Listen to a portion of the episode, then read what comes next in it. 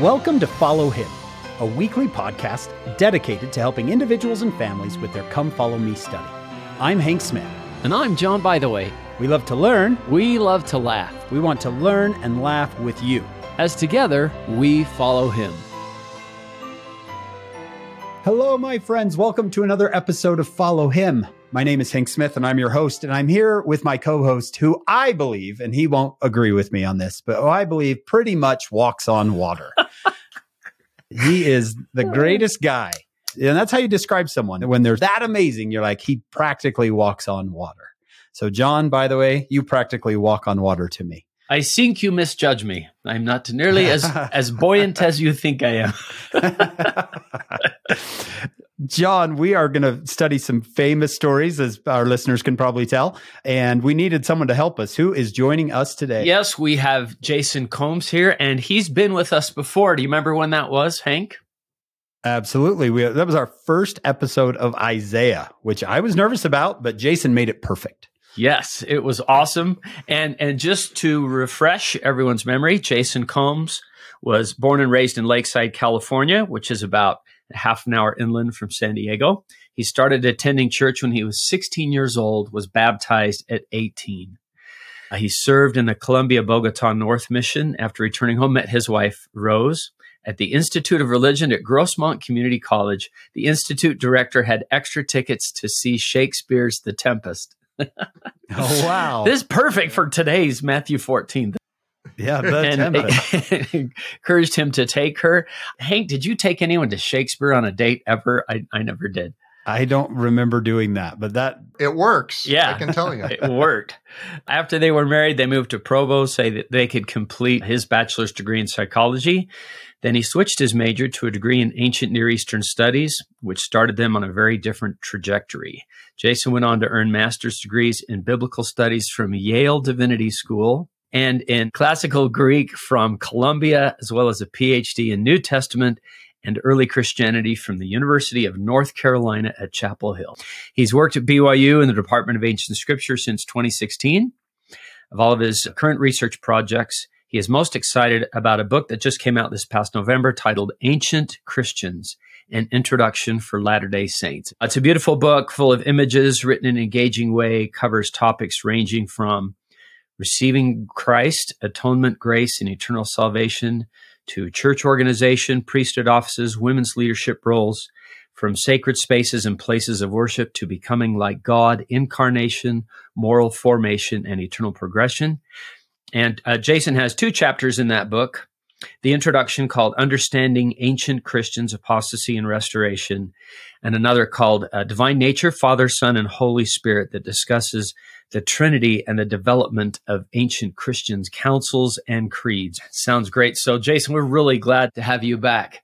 Thanks for being with us. And from all those places, Yale and North Carolina and Columbia, it was quite an adventure. And Shakespeare on a first date. Yep. that's, that's not right. me. that's right. when I think of North Carolina, I think two great people came out of North Carolina Michael Jordan and Jason Combs. Those are the two people that came out of North Carolina I'm, to me. I'm in good company. You are. he was great at basketball, and you are incredible at scholarship. Yes. When you first said that, I thought Andy Taylor and Barney Fife, but that was actually filmed in Hollywood, I think. So. Okay. So it was supposed to be North Carolina, but they actually were in California. Yeah, Mayberry is a mythical place. so, Jason, we're, we're, glad to have you. Yeah, Jason, thanks for coming. Yeah, happy to be back. We're going to have some fun today. From what I've read, we're going to be in Matthew, Mark, and John. Where do you want to start today? Matthew 14, Mark 6, or John 5 we are 6? all over the place. Yeah. That's right. I'd like to start with none of those. Okay. I'd like to start with the Bible dictionary. Oh, wonderful. Let's do it because I think it's helpful to remind ourselves how Matthew, Mark, and John all relate to each other since Yes. we are spending time in three different gospels today. Absolutely. In our Bible dictionary, in the back of the Bible, or you can you can find it online, there's a great entry under gospels. Under Gospels. Yep, describes how these gospels relate to each other. And I just want to read two different paragraphs from this entry. Okay. The first one starts uh, the four gospels are not much biographies if you're following along. I see that. Second paragraph. Yeah. So the four gospels are not so much biographies as they are testimonies. And in fact, I should add there that the Joe Smith translation, Joseph Smith changed the titles of these gospels to the testimony according to Matthew, the testimony according to Mark. So I think that's important to remember. So gospels are not so much biographies as they are testimonies. They do not reveal a day by day story of the life of Jesus. Rather, they tell who Jesus was and what he said, what he did, and why it was important. The records of Matthew, Mark, and Luke present a somewhat similar collection of materials and have considerable phraseology in common, as well as similar main events, and thus are sometimes labeled the synoptic gospels, meaning see alike or that they can be seen together. You can see that in the word. Sin, like synonym, optic, like I see the same. Yeah. Even so, each is unique and has much detail that is not shared by the others. John's record is quite different from the other three in vocabulary, phraseology, and presentation of events. Now, skipping down to this is the last or second to last paragraph. In summation, Mark has the least amount of unique material, being only about 7% exclusive. John has the greatest amount, being about 92% exclusive. With the knowledge now available, it's not possible to create a perfect harmony of the four gospels because the gospel authors themselves do not always agree on chronological matters. So I start with that because some of the passages we're going to be reading today have exact parallels in Matthew and Mark, and in fact, share similar stories to what we find in John, but don't agree on the order in which these events happened. Now, I don't mean that they don't agree historically, I don't mean that Matthew thinks that Mark told the history wrong and so he's correcting it that way. Remember, these are testimonies. And so Matthew is choosing an order that best reflects his testimony of who Jesus is. And sometimes he's choosing to include details or even add details or sometimes omit details that don't fit with his testimony. And we can see that right away when we look at these different accounts. So, for instance, today, the manual has us looking at Mark 6 and Matthew 14. So, if we begin in Mark chapter 6, Mark chapter 6 picks up right after the end of Mark 5, the story of Jesus miraculously healing Jairus' daughter. Miraculously raising her from the dead might be a more accurate description. In Matthew, however, Matthew picks up with Jesus has just finished sharing a whole discourse about parables in Matthew chapter 13. Mark 6 1 parallels Matthew 13 54. In both of those, Jesus has now come into his own country and he begins teaching in the synagogue. The reaction to both of those, to Jesus teaching in the synagogue, you can compare Matthew 13 55 with Mark 6 3, where the reaction is people saying, wait a minute, isn't this the carpenter's son? Isn't this the son of Mary? And aren't his brothers with us? People are shocked by what Jesus is teaching and are trying to make sense of it. Now, we're going to see a similar reaction to that when we get to John in John chapter 6, but it's a slightly different context. Now, of course, it's entirely possible that people were frequently responding to Jesus by saying, wait a minute, isn't this a carpenter's son? Isn't this a carpenter? But it's interesting to see these things appearing in slightly different contexts. Yeah, different orders. Yeah. So we'll see why that matters in just a minute when we start to get into the meat of the story here. In Mark, Jesus calls his apostles to send them forth two by two. This is Mark chapter 6, verse 7 now. He's going to send them forth two by two. He gives them power over unclean spirits. He commands them in Mark 6, 8 that they are going to go on this journey and only take a staff and no scrip, no bread, no money, and they're going to go forth and preach. Well, you probably already talked about that yeah, a week or two ago. Matthew chapter 10. So they have these events in slightly different orders. Now, we're going to see in just a minute why this order is important to Mark's testimony. But let's get into the first main story we get in Mark here and in Matthew 14. This is how Matthew 14 begins. And we're going to pick up with Mark 6 14. This is the death of John the Baptist. Oh, okay. So Matthew begins with this very tragic story in Matthew 14 in Mark 6 14, is where we get this account. And so it begins by introducing us to the death of John the Baptist by telling us that the fame of Jesus has started to spread and Herod is a little bit worried. He's thinking, wait a minute, uh oh, is John the Baptist risen from the dead? Is he coming back to get me? Yeah. That's our segue into the story. That introduces us to the fact that John the Baptist has passed away, has been murdered, in fact. And we now get the story of how he died. Before we go on, real quick, there are a lot of Herods in the New Testament. Yes. Let's be clear which Herod we're talking about here. This is not Herod the Great. Herod the Great died long Just, before this, around the time of the birth of Jesus. Right. Uh, so this is one of the sons of Herod. This is Herod Antipas. And Herod Antipas has a brother, also a son of Herod the Great, named Herod Philip. Both Herods, but different middle names, different. Yes. And to make matters more confusing, we're about to find out the reason that John the Baptist gets himself into trouble with this Herod Antipas is because Herod Antipas has married his brother's wife, Herod Philip's wife, Herodias. Herodias. Yes. Let's read the account in Mark. If you wanted to follow along in Matthew, this is Matthew 14 3. But in Mark, we're going to pick up with Mark 6 17. This explains that Herod himself had sent forth and laid hold upon John and bound him in prison for Herodias' sake, his brother Philip's wife, for he had married her. For John had said unto Herod, It is not lawful for thee to have thy brother's wife. Therefore, Herodias had a quarrel against him and would have killed him, but she could not. And it then explains the reason she could not is because Herod feared John and he knew that John had a following. Herod has now married his brother's wife. And some of you may remember back in the Old Testament, in Leviticus chapter 18, verse 16, it says, Thou shalt not uncover the nakedness of thy brother's wife. It is thy brother's nakedness. Or Leviticus 20, 21. And if a man shall take his brother's wife, it is an unclean thing. He hath uncovered his brother's nakedness. They shall be childless. John is pointing to these passages in Leviticus and critiquing Herod Antipas for breaking the Jewish law, saying, You have gone against the law of Moses. Like a political scandal here. Yeah, absolutely. And Herodias and Herod are not fans of John because of this. Because John has a big following. It sounds like Herodias is offended quite a bit. Uh, she's upset about this.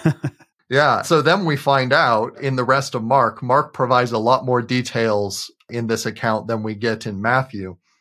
Mark tells us that what happens is Herodias gets her daughter involved.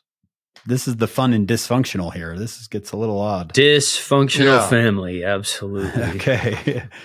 That's right. In this account, what happens is Herod has a birthday celebration. A lot of his friends have gathered including lords. This is Mark 6:21, lords, high captains, and chief estates of Galilee.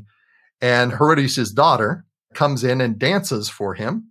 Which and Herod, this is his niece, correct? Right. But also his stepdaughter.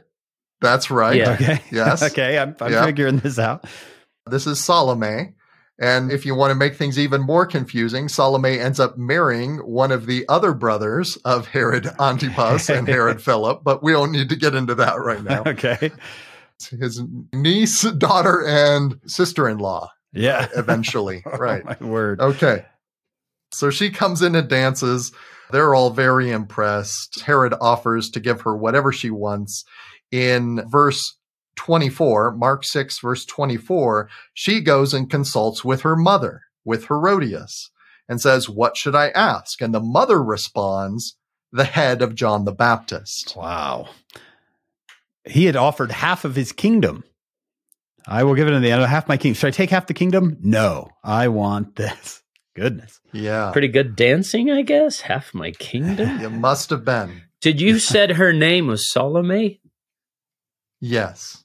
Forgive my ignorance. Where do we learn that? Josephus. Because Josephus actually records some of these events. Josephus, who is not Christian, he's a Jewish historian writing around 90 AD, and he is aware of John the Baptist. And he talks about Herod killing John the Baptist. And he tells us a little more about Herodias as well. So we'll read a little bit of Josephus in just a minute here. So Herod does, in fact, it says in Mark 6 26, for his oath's sake, this oath he made to her, he carries through with what she asked, has John the Baptist beheaded, and brings the head to his stepdaughter, who then takes it to Herodias. Yeah, horrible, tragic death. Can I just say, Herodias sounds out of her mind. Yeah, I, she sounds uh, like if you could have anything you would ask for, and that's your one wish, you've got. I don't know. We'll just say she has some issues. Yeah, let me read to you a little bit of what Josephus has to say here. Josephus has a slightly different explanation for John the Baptist's death. In Josephus, he suggests that the reason is that Herod was worried about John the Baptist's popularity. Oh, okay that he's worried about a possible revolt. So he kills John the Baptist for that reason. But a little bit after that, Josephus gives a, another description of another event regarding Herodias. And this is quite interesting. It turns out that a little bit later, one of the Roman procurators named Gaius appoints Herodias's brother Agrippa to the tetrarchy of her previous husband Philip. So her brother gets promoted. Josephus goes on to say this Extremely jealous over the success of her brother, Herodias prodded her husband Herod, this is Herod Antipas now, to embark for Rome and petition for the kingship also. He resisted as best he could, but finally gave in and they sailed to Italy. And then it goes on to explain that this actually doesn't work out in their favor and they both end up getting banished. it's interesting to see this one more detail about Herodias and her ambition, and in this case, her jealousy over her brother, that ends up leading to her and Herod Antipas's downfall. They get banished to Gaul, to a place in modern day France, so as far away from Judea as, as they mm. could send them. That's incredible. She's got a history. I didn't know of that record in Josephus. That's really cool. Yeah. I have one more thing that I'd like to point out about this story of John the Baptist. It's incredibly tragic. Yeah. And Mark does something really interesting with this story that we end up losing in Matthew. Matthew does not do the same thing because of the way he rearranges the stories. One thing that Mark loves to do is called intercalation, which is a fancy technical term. It could also be called sandwiching. Okay. Mark loves to start a story and then interrupt that story with another story and then come back to that first story. And Mark does this in order to compel us to read those stories together. And he does that here. If we go back to just before Mark begins the story of the death of John the Baptist, if we go all the way back to Mark 6:12, we get Jesus sending his apostles out to preach. Jesus had just finished explaining to them what their mission would be, endowing them with power to complete that mission and sending them out. So Mark 6:12 says, "And they went out and preached that men should repent, and they cast out many devils and anointed with oil many that were sick and healed them." And then that story is interrupted by this story of John the Baptist's death as soon as we complete the story of John the Baptist's death in Mark 6:29, the disciples of John the Baptist heard that he has been killed. They come, they take his corpse and lay it in a tomb in Mark 6:29. Notice what Mark 6:30 says. And the apostles gathered themselves together unto Jesus and told them all things, both what they had done and what they had taught. So the apostles have now returned from their mission and they share with Jesus everything that happened.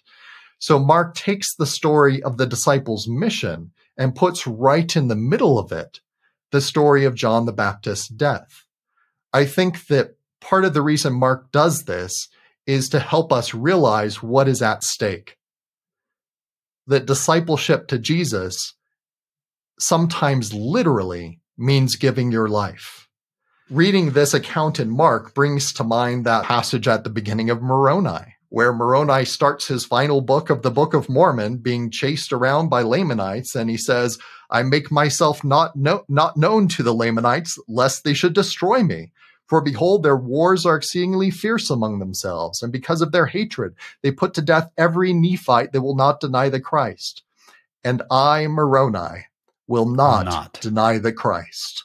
I think Mark is trying to convey a similar message here. He's trying to show us what is really at stake, that the stakes of discipleship are sometimes incredibly high. Sometimes it's not just giving your life meaning committing your life to Christ. Sometimes it can even be literally giving your life. Wow. That's really cool to see Mark use that structure. He does that a few times in his gospel. What did you call it? You said sandwiching, but something with the word collation. Yeah, intercalation is the technical term. There was another example of that just before Mark 6. Back in Mark chapter 5, he did it also. He starts telling about Jesus on his way, Jairus comes to him and says, My daughter's dying, come help. And Jesus is on his way to do that. But then we get this other story of this woman who has suffered from this flow of blood that she has not been able to stop for years and no physician could help her. And she touches Jesus' garment and is miraculously healed. And Mark makes us read that story in the context of Jesus going to heal this little girl, which reading those together, I think heightens the question if you're reading Jesus on his way to perform what may end up being raising somebody from the dead, the greatest of all miracles, and on his way, a woman touches him and power flows out of him, I think you're left to ask, oh my goodness, does he have any power left to heal this poor little girl? And in fact, he does. That Markan sandwich there and how you highlighted what's at stake, what, what can possibly be at stake is, you know, giving your own life. reminds me of a story from James Faust. Do you guys remember President Faust? Yeah. My students don't remember President Faust, but I remember loving listening to his stories. And he talked about in the early days of the church in Mexico, two faithful leaders who were disciples of Christ became martyrs because of their belief. They were Rafael Monroy and Vicente Morales. And it says during the Mexican Revolution, Rafael Monroy was the president of the small San Marcos, Mexico branch. Vicente Morales was his first counselor. On July 17th, 1915, they were apprehended by a group of people. They were told they would be spared if they would give up their weapons and renounce their strange religion. Brother Monroy told his captors that he did not have any weapons and simply drew from his pocket his Bible and Book of Mormon. He said, Gentlemen, these are the only arms I ever carry. They are the arms of truth against error. When no arms were found, the brethren were cruelly tortured, making them divulge where arms were hidden but there were no arms. They were then taken under guard to the outskirts of a little town where their captors stood them up by a large tree in front of a firing squad. The officer in charge offered them freedom if they would forsake their religion. But Brother Monroy replied, My religion is dearer to me than my life. I cannot forsake it. And they were then told that they were to be shod nest if they had any request. Brother Rafael requested that he be permitted to pray before he was executed. There, in the presence of his executioners, he kneeled down in a voice that all could hear, prayed that God would bless and protect his loved ones and care for the little struggling branch that would be left without a leader.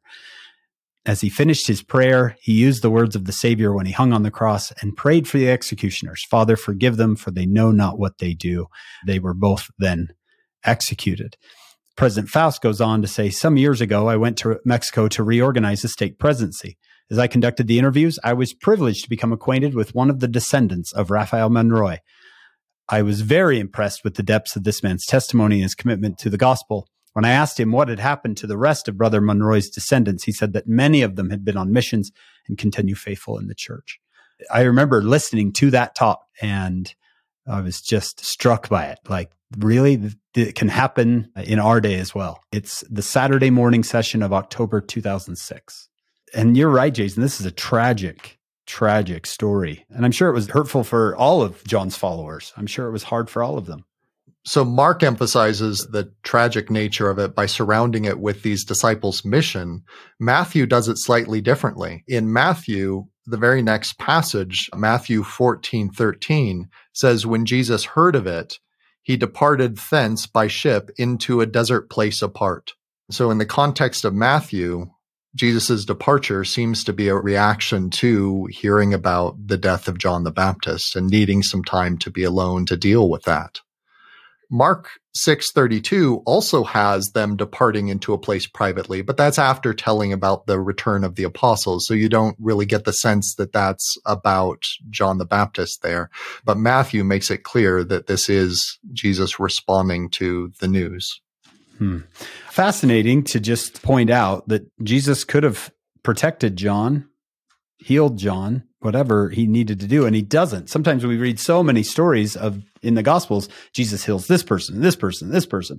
And we don't see that there's times where he doesn't. Most new testament scholars jason would assume that joseph his father dies sometime before his ministry. Presumably because we don't hear much about joseph in any of the gospels and by the end of the gospel of john jesus is committing his mother to his beloved disciple, which sort of implies the father is no longer around. Yeah. So I don't know if it can be helpful or just it can be insightful to point out times where Jesus doesn't intervene because that can be a listener's experience as well. And in both Matthew and Luke, you sort of sense that John the Baptist was a little bit worried about Jesus not intervening. He sends his disciples to Jesus to ask, Are you the one or do we wait for another? That could imply that John the Baptist is expecting that Jesus would intervene, that Jesus would free captives such as John the Baptist. It's a tragic end to John, but wonderfully, we know his ministry continues. That's not the last we're going to hear from John. That's right. This study this year has just the fact that Jesus would say, among there's not a greater prophet than John the Baptist we get the sense the 12 were learning and growing gradually. John seemed to have hit the ground running. He had the Holy Spirit from the womb and everything. And didn't one of our guests call him John the Prophet Baptist or something like that, Hank? Because he was a great prophet as well. Yeah. Yeah. Awesome. So, Jason, where do we want to go next? Let's move right on to the next story we get in both Mark and Matthew. This is the miraculous feeding of 5,000, the miraculous multiplication of loaves and fishes. Once again, I'd like to focus on the account in Mark because Matthew leaves out some details, and we'll talk a little more about what Matthew's up to in a minute. But first, let's see how Mark describes what happens here. Starting in Mark 6:32, Jesus and his disciples have departed into a desert place by ship privately. People see them departing and they all gather to him. Then in Mark 6:34, Jesus comes out, sees the peoples, moved with compassion towards them, and it explains he's moved with compassion towards them because they were as sheep not having a shepherd. And he began to teach them many things. And then after he teaches them for a while, they realize that the people are probably starting to get a little hungry. He's been teaching for a while now. And they realize that this is a problem because they're sort of out in a desert place. There's not a lot of villages or cities around where they can buy bread. And even if they could, they don't have the money to buy bread for that many people. Continuing down, Mark 6:38, Jesus says, "How many loaves do you have? Go and see." And they went and they find five loaves and two fishes. Continuing with Mark 6:39, he commanded them to make all sit down by companies upon the green grass, and they all sat down in ranks by hundreds and by fifties. And when they had taken the five loaves and the two fishes, he looked up into heaven, blessed and brake the loaves and gave them to his disciples, set them before them, and the two fish divided among them, and all ate and were filled this miraculous multiplication of loaves and fishes.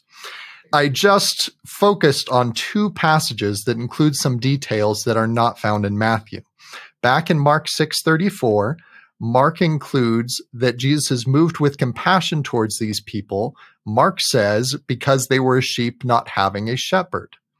And then down when Jesus gathers them into companies, Mark includes the detail that they sat down in ranks by hundreds and fifties. Now, it's interesting that Mark includes these particular details because both of these details hint back at passages we read last year in the Old Testament.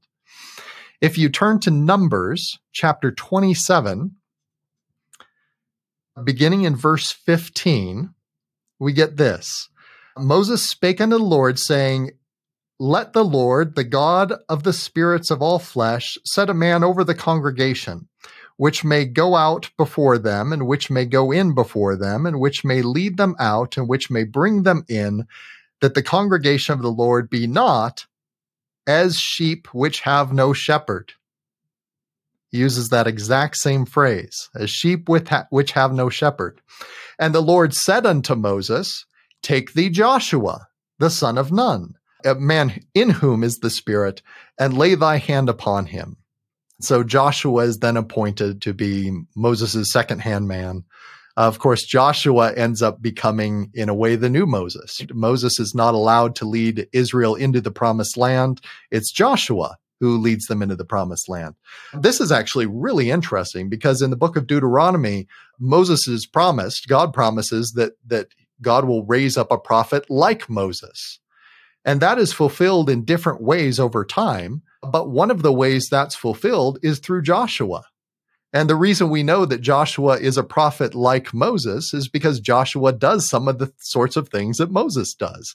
For instance, just as Moses parted the Red Sea to lead Israel out of Egypt, Joshua parts the River Jordan to lead Israel into the promised land at the beginning of the book of Joshua. So Joshua becomes this new Moses. Anyway, here's where it gets really interesting. Guess how you'd pronounce Joshua's name if it were written in Greek and then you were turning it into English? It's Jesus. Jesus' Hebrew name is Joshua or Yehoshua, Yeshua for short. I had the experience in my graduate education to start reading the Old Testament, New Testament in Greek. So it's fascinating to read the accounts in Greek of Joshua and see it calling him Jesus.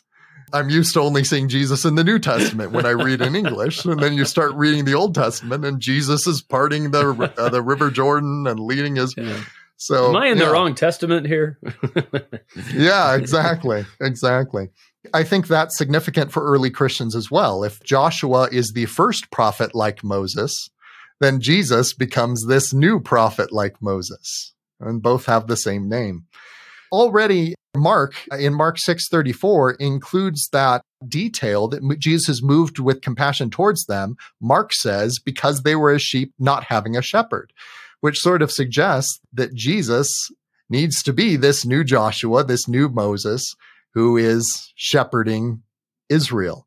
And it also makes us think about the Old Testament. It makes us think in particular about the story of Israel in the wilderness, a time when God miraculously fed Israel by providing them manna, bread from heaven in the wilderness. So these are details, miraculous feeding happening in the Old Testament and now again in the New. Once in the time of Moses and Joshua, now in the time of Jesus. And Jesus connects those directly in John chapter 6, doesn't he? Yeah, we'll talk about that today. Also, Mark 6:40 Mark includes the detail that they were arranged into companies. They sat down by ranks in groups of hundreds and fifties. That may also cause anybody familiar with the Old Testament to remember a time where Moses in Exodus chapter 18, verse 25, and Moses chose able men out of all of Israel and made them heads over the people, rulers over thousands, rulers over hundreds, rulers over fifties, rulers of, of, of tens.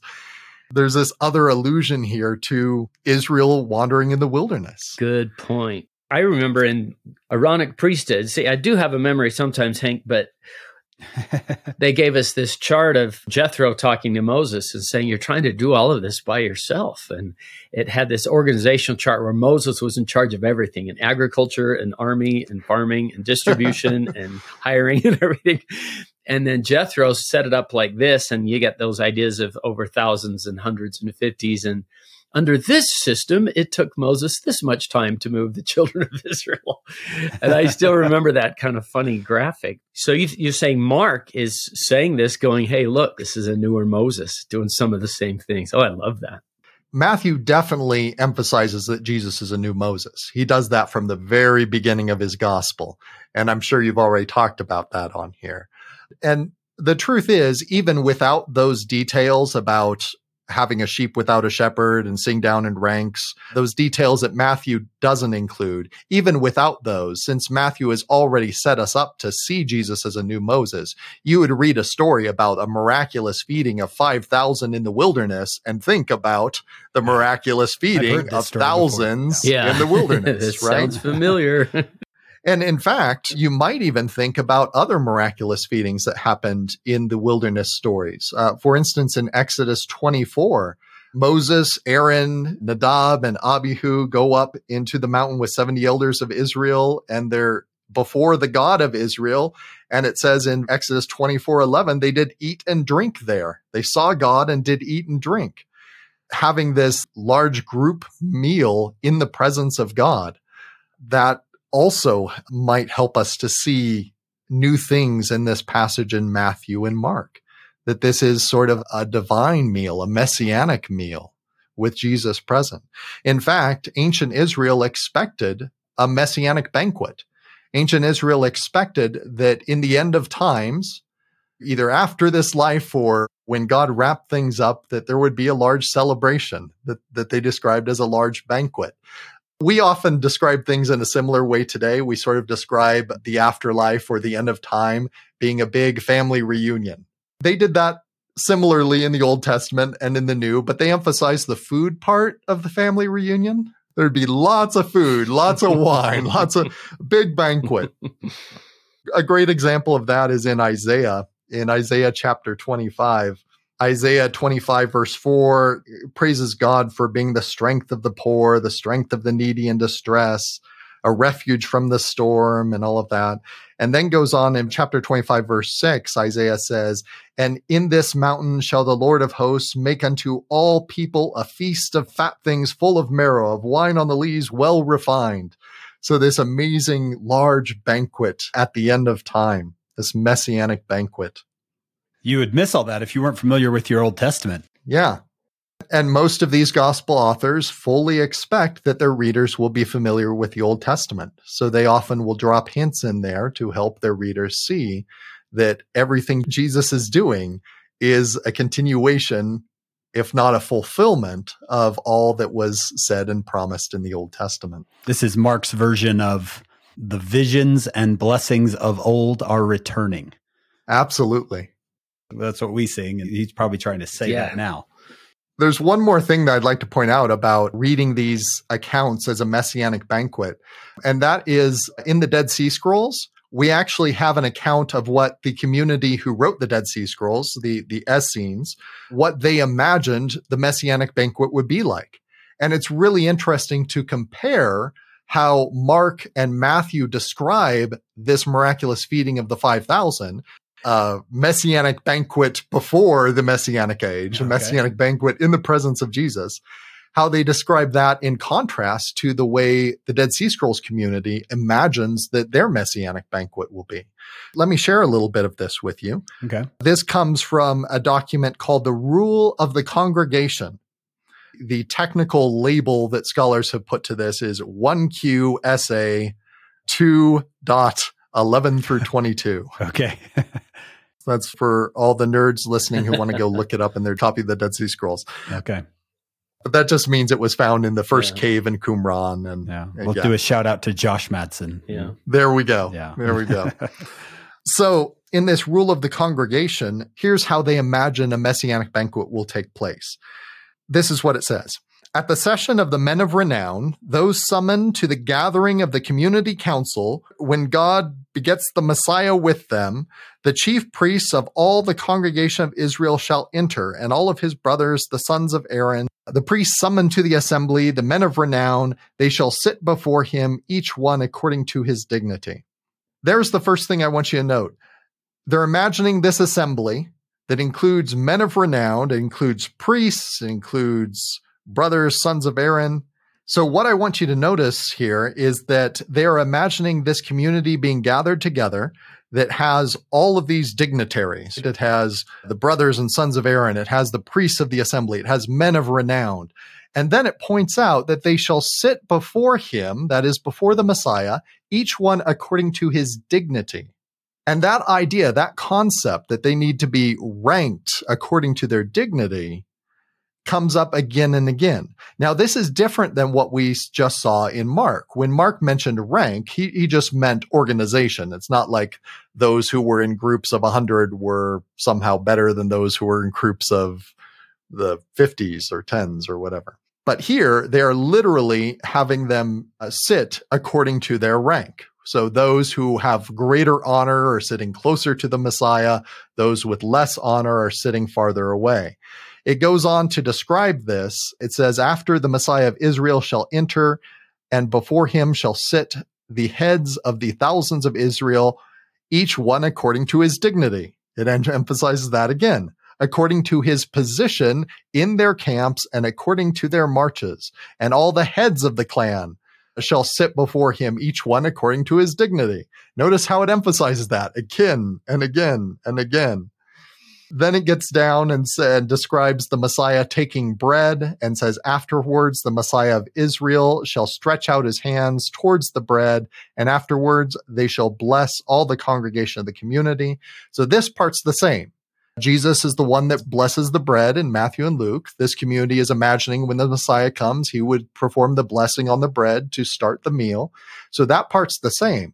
What's different is once again, it then emphasizes, and in accordance with this precept shall all act at the meal when at least 10 men are gathered and so on, but each according to his dignity.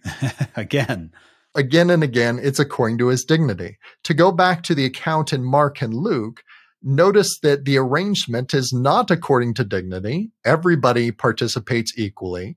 And notice that those who are serving the food are Jesus and his disciples. It is Jesus and his disciples, the leaders, who are acting as the servants, as the waiters, who are going around serving the bread and the fish to the multitude, who are all equally distributed, even if they are grouped in different numbers for ease of distribution. That's fantastic. Is that going to come up again, do you think, when the disciples say, Who is the greatest among us? Is that just something that was part of their culture? This is absolutely something that's part of their culture. It comes up again and again. Jesus has some teachings and some parables that emphasizes that you shouldn't seek the place of honor at the table. In fact, if anything, you should take the place farthest away from the place of honor and wait to be invited to the place of honor. Jesus is constantly turning the cultural expectations on their head and saying that it's the least of those among us who are the most valuable. I'm looking at a couple of verses in Mark chapter 10, verse 42 and 43. But Jesus called them to him and saith unto them, You know that they which are accounted to rule over the Gentiles exercise lordship over them, and their great ones exercise authority upon them. But so shall it not be among you.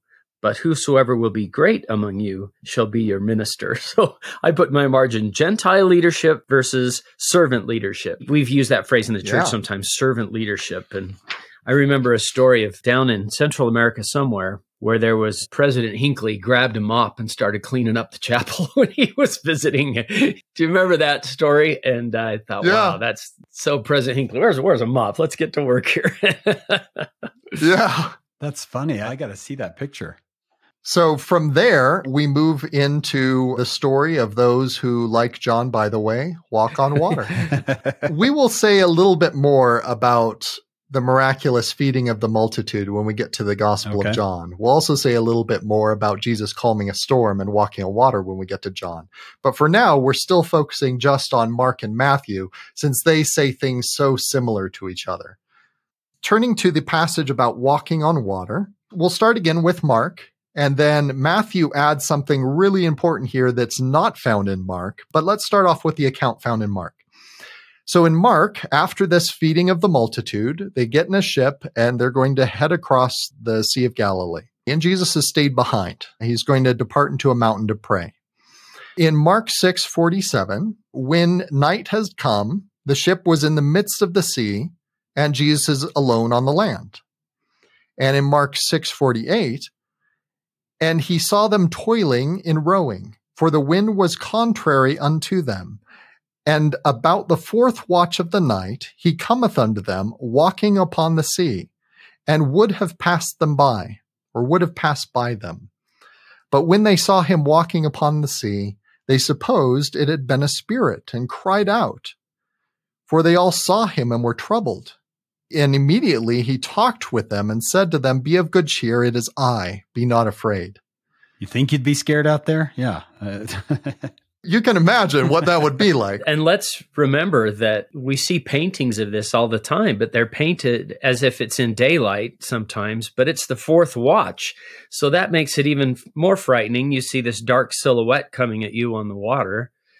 Maybe that's frightening in the daytime too, but at night it just seems like even more. So when is the fourth watch? With every flash of lightning, he's getting closer yeah, and closer. getting close. Oh man. And the fourth watch is what, between 3 and 6 a.m. or something? So the fourth watch is the end of the night. So there's uh, probably a little bit of light in the sky, but just enough to start to make out okay. figures in the distance such as a person walking yeah. on the water, but yeah. then it's also stormy, and that would make it difficult to see. And just to put this in perspective, uh, the disciples had been out this all night. Mark 6:47 it says when even was come, the ship was in the midst of the sea. So when night came, the ship is in the middle of the sea. And now by 6:48, it's the fourth watch of the night. The night's almost over. So they've been doing this all night and long. rowing. Yeah. When's the last time you got on the rowing machine for a good nine hours? Do you know what I love about this? The detail in Mark, I'm glad we started here because this is not in Matthew, as I recall. But I have underlined verse 48. He saw them toiling and rowing. Somehow, because of where he was on that mountain, he could see them. And just knowing we can apply this, our trials, our problems, he sees us toiling and rowing in a contrary wind. Sometimes we wish he'd come faster, but he sees us. That's a nice way to think about that. He sees everything you're going through. He knows what you're going through. And comes to us in the midst of the toil. He saw them.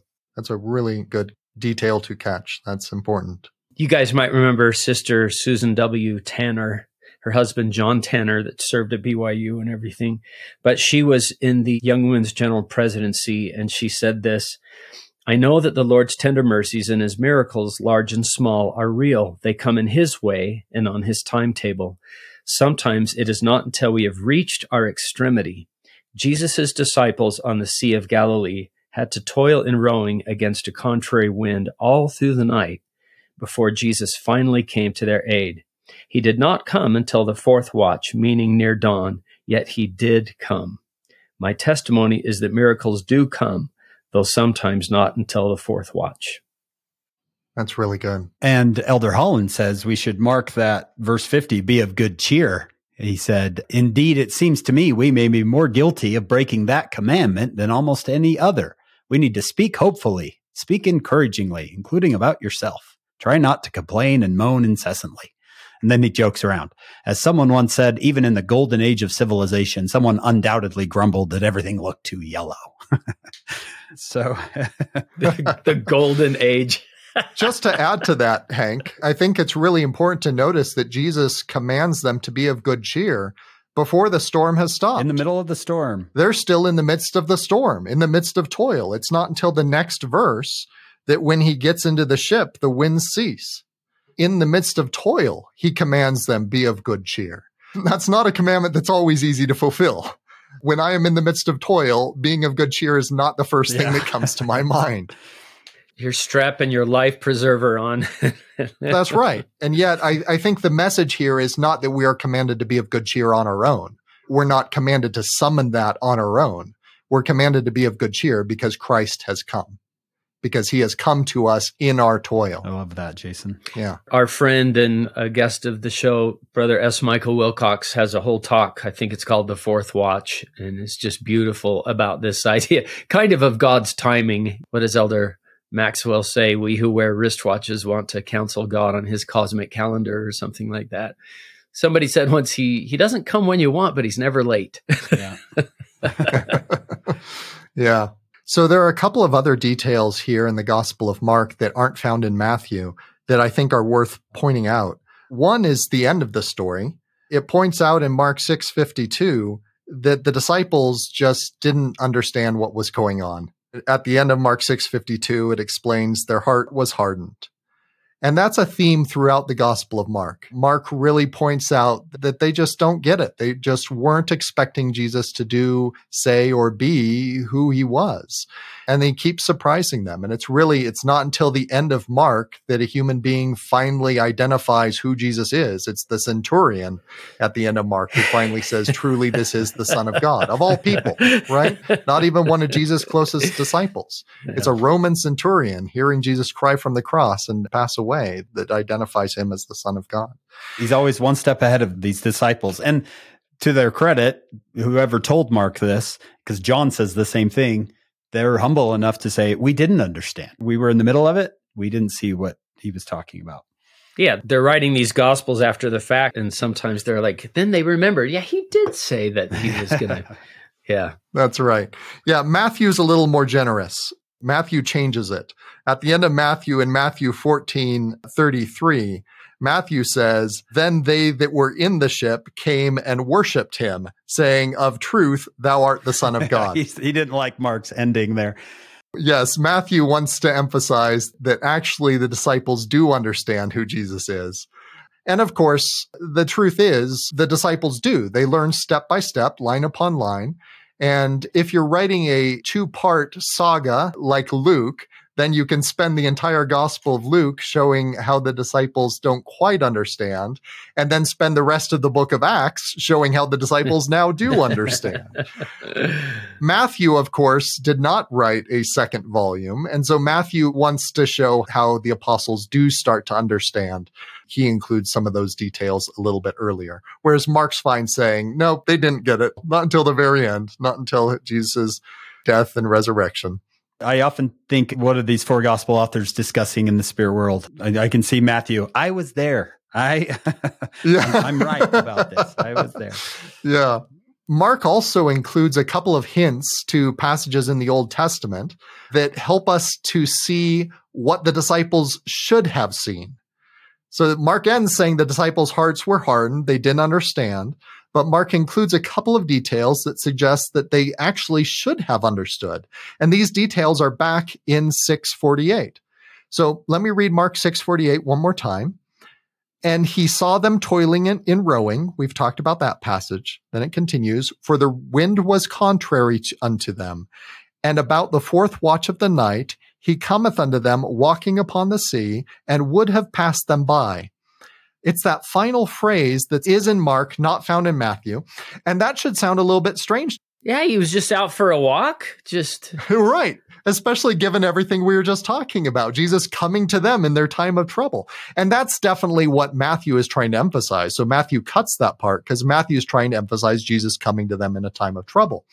But that phrase, and would have passed them by, is not suggesting Jesus was just out casually for a stroll. yeah something that Mark does that is rather ingenious. There's an old German scholar, last name Dibelius, that pointed out that Mark is a book of secret epiphanies suggesting that Mark shows that Jesus is divine in very subtle ways. And this is one of those ways. There are a number of passages in the Old Testament that uses this exact same Greek phrase, describes somebody passing somebody by, and it's always in the context of epiphanies. Let's take a look at Exodus chapter 34, verse 5 and 6. This is an account of Moses. So the Lord descends in a cloud. He stands with Moses there and proclaims the name of the Lord. And then it says in Exodus 34 6, and the Lord passed by before him and proclaimed, The Lord, the Lord God, merciful and gracious, long suffering and abundant in goodness and truth. That's Exodus 34 5 and 6. But that's not the only example. We could go to Elijah, the famous account of Elijah on the mountain, and the Lord was not in the storm, and the Lord was not in the quake, and all of that. First Kings chapter 19, verse 11. And he said, Go forth and stand upon the mount before the Lord. And behold, the Lord passed by, and great and strong wind, and so on and so forth. So rent the mountains. So this idea of the Lord passing by is one of the ways in the Old Testament that the Lord commonly manifests himself to his prophets. Now, there's one more instance of the Lord going by that I think is incredibly relevant to what we just saw here, and that is in Job. In Job chapter 9, verse 11, Lo, the Lord, he goeth by me, and I see him not. He passeth on also, and I perceive him not. Now, here's why I think that passage is so relevant to understanding this. Just a couple of verses earlier, in Job chapter 9, verse 8, it describes God as the one who stretches out the heavens and walks on the sea. Wow. In fact, Job 9 8 in the Greek translation makes it even more clear how miraculous this is. Here's the Greek translation, translated into English, of course. Who alone has stretched out the heavens and walks on the sea as on firm ground?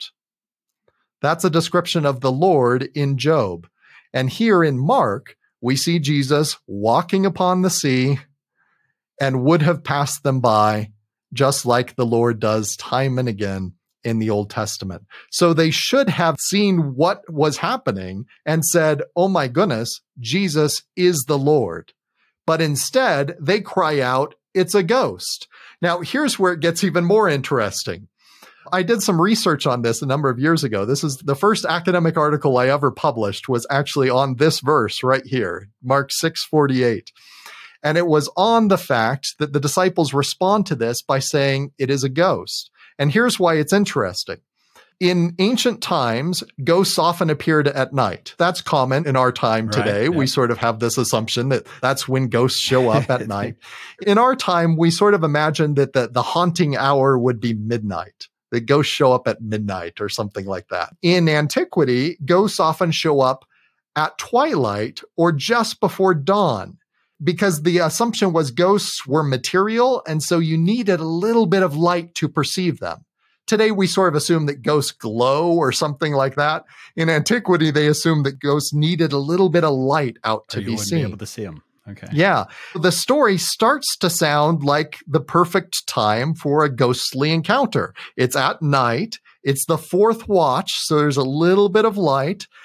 But then Mark adds one detail that shows up in absolutely no ancient ghost stories. The one thing that ghosts absolutely cannot do in antiquity is walk on water.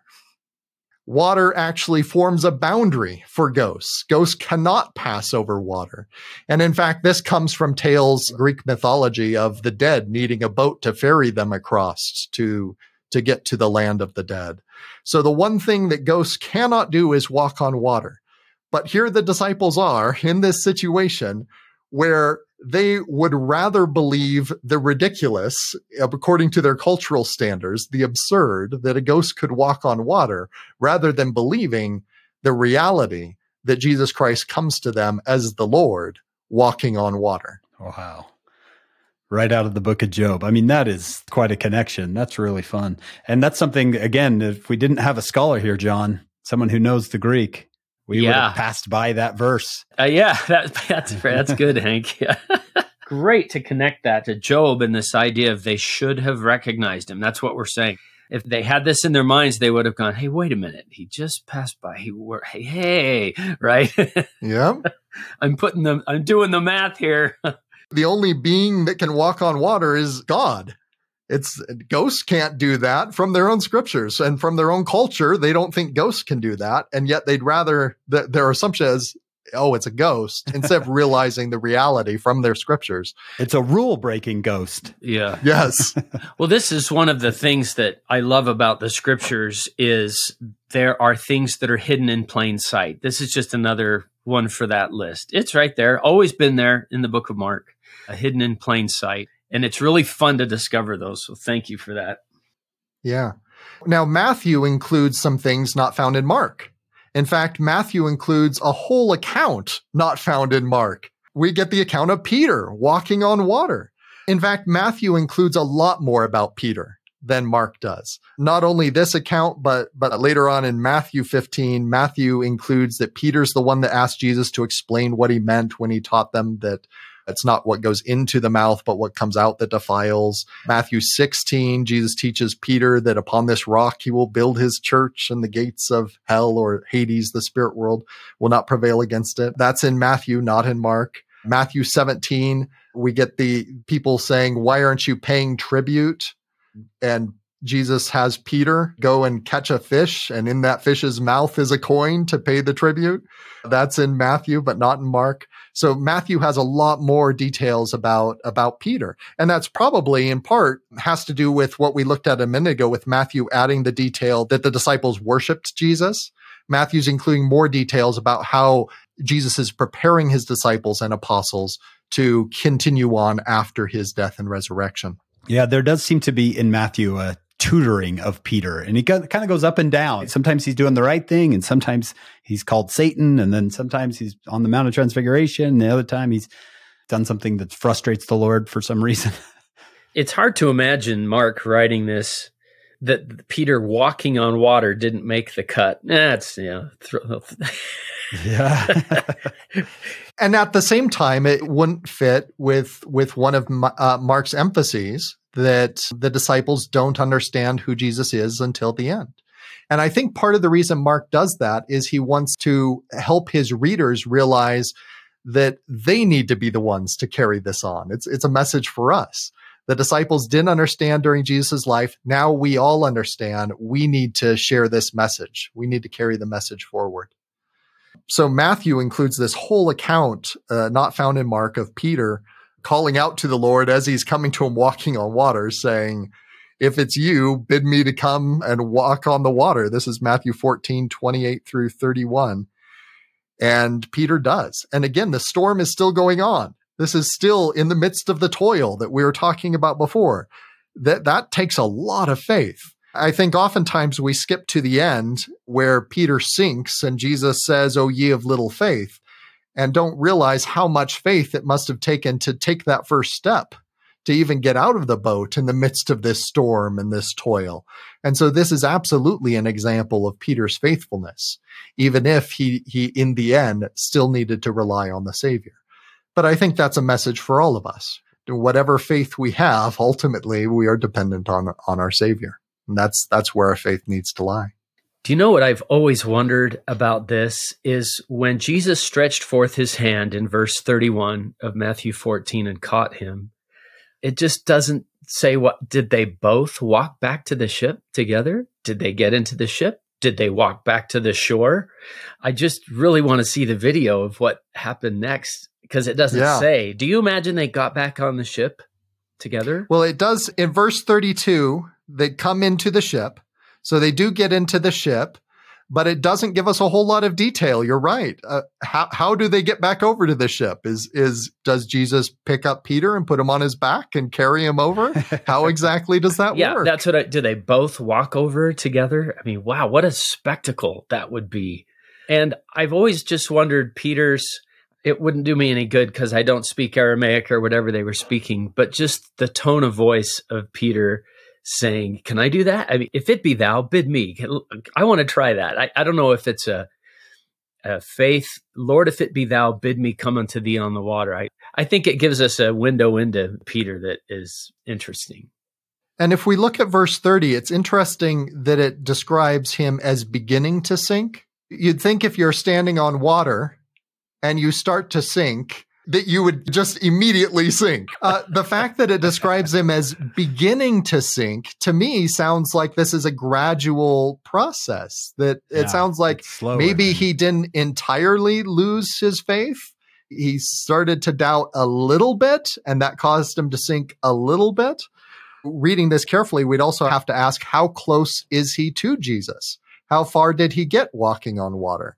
certainly he's close enough that when he begins to sink and cries out, Lord, save me, all Jesus has to do is stretch out his hand. It doesn't describe Jesus running to him on the water to stretch out his hand. It just says he stretched out his hand. I think reading this carefully uh, makes us think about what exactly did this look like? How close was Jesus to the boat? How many steps did Peter take on the water? What does Matthew want us to imagine here? Yeah. I had a friend once point out to me that so often we attach the sinking to what the Savior says later, O thou of little faith, wherefore didst thou doubt? And I just had a friend point out, he said, couldn't he be talking about, O thou of little faith, wherefore did you doubt that I would save you? Save me. He's like, of course I'm going to save you. What do you think? I'm not going to leave you out here to drown. Oh, thou of little faith, wherefore didst thou doubt that I would save you? It was a new idea to me that it maybe it's not connected to Peter sinking his little faith. Maybe it's this. Maybe it's look what you did with just a little faith.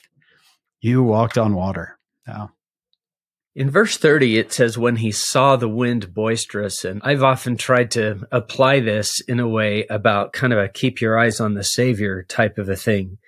And like one of my favorite verses, the section 19, verse 23 learn of me, listen to my words, walk in the meekness of my spirit. You'll have peace in me, not anything else, Martin Harris, not all the things he was going through.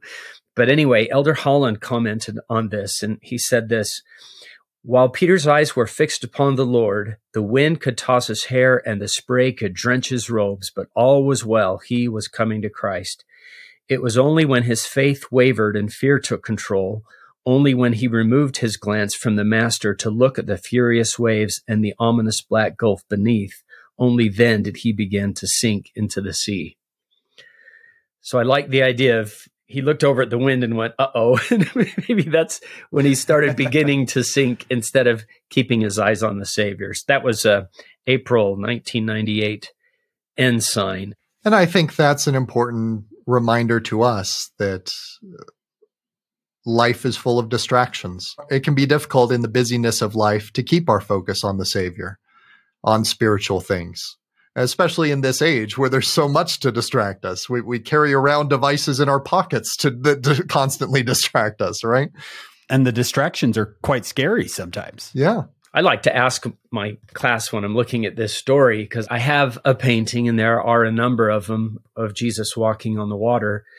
And if we apply it that way, look at the winds and the waves. What are those? and we make a list. There are social issues, political issues. All these different things can distract us from keeping our eyes on the Savior where our power is.